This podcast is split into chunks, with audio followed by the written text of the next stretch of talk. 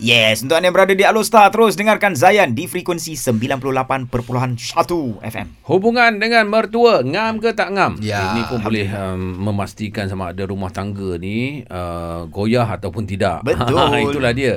Uh, bersama dengan Bonda Prof Muhaya. Ya. Okey, kita dapat voice note ni. Kita nak dengar dulu. Nas. Masalah saya tak besar sangat pun lah Tapi macam mak mertua saya ni jenis suka tanya saya Pasal anak dia Tapi tak tanya anak dia sendiri. Mungkin mungkin lah bagi saya Didikan atau cara mereka hidup sebelum berkahwin Sebelum saya berkahwin dengan anak dia. Anak-anak dia memang bukan jenis yang share atau update mak ayah apa-apa sangat.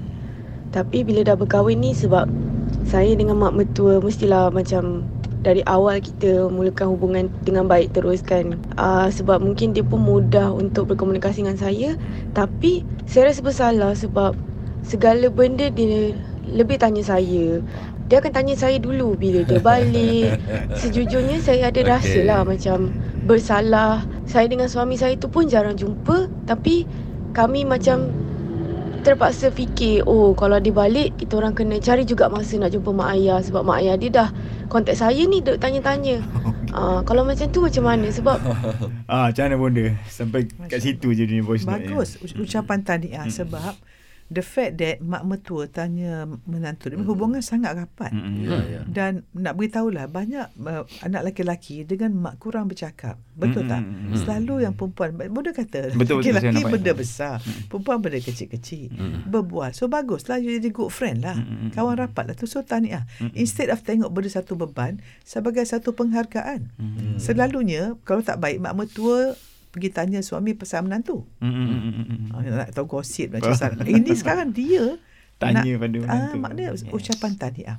Betul, So betul. ubah perspektif. Sebab itu Bodoh nak beri prinsip sikit you all. Dalam hidup ni kita stres ke tak stres bergantung pada tiga perkara. Mm. Cara berfikir, cara merasa, cara melihat. Okey. Ya. So macam wanita uh, yang tanya tadi, cara berfikir sentiasa positif. Mm, mm, mm. Sangka baik. Okey. Cara merasa sentiasa penuh dengan kasih sayang. Mhm. Dan cara melihat cari kebaikan dalam orang. Okey. Bila you ad- ada prinsip ni dan Bodoh nak ajar satu tip. Uh, hidup kita ini you all, kalau dengan diri kita, apa kita mesti buat? Sentiasa bertaubat. Mm, mm, sentiasa. Taubat. Lepas Okey, solat, okey, okey. astagfirullah.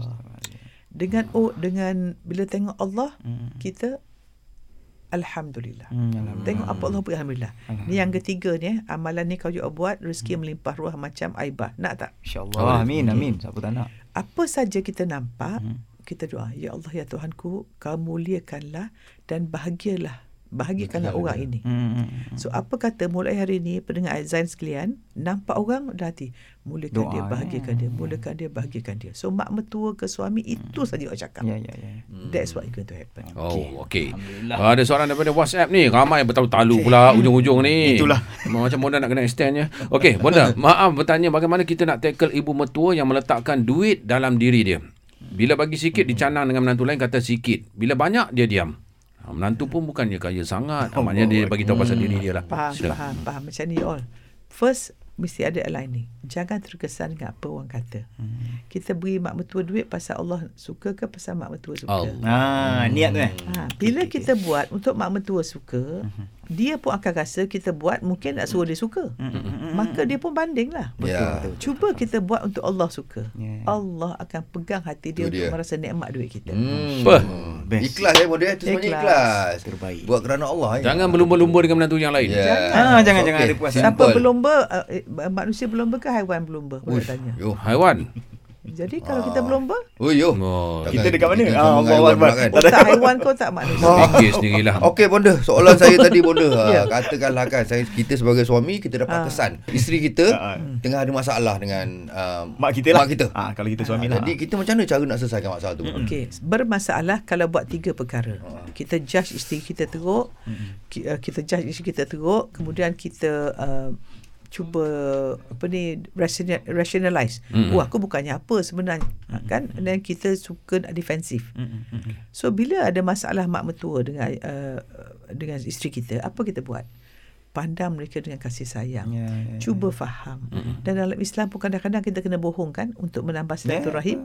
So cakap you tahu sebenarnya mak selalu cakap dia sayang sangat kat you. Mm, mm, Dengan ah, mertua pula okey, cakap. Faham. Ya Allah Ijah ni suka Baik. sangat sayang mak. So you jadi orang tengah yang memberi kasih sayang. bukan Pendamai, eh? Membakar batu api tak boleh. Allah. Mesti faham. Dan bila isteri nak, nak bercakap dengan ya ke? Okey, oh ya. Uh. Cakap.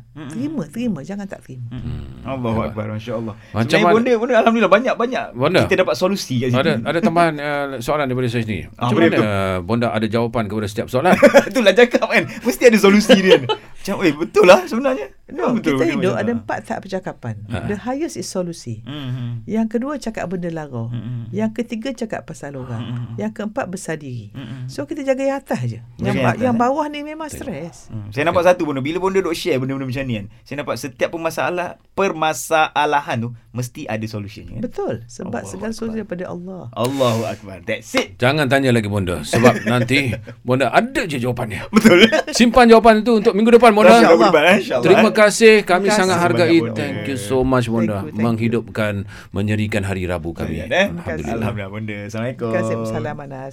Alright guys, selepas ni kita nak dengarkan Aura Zayan bersama dengan Farzana Rais. Terus stream Zayan, destinasi nasyid anda.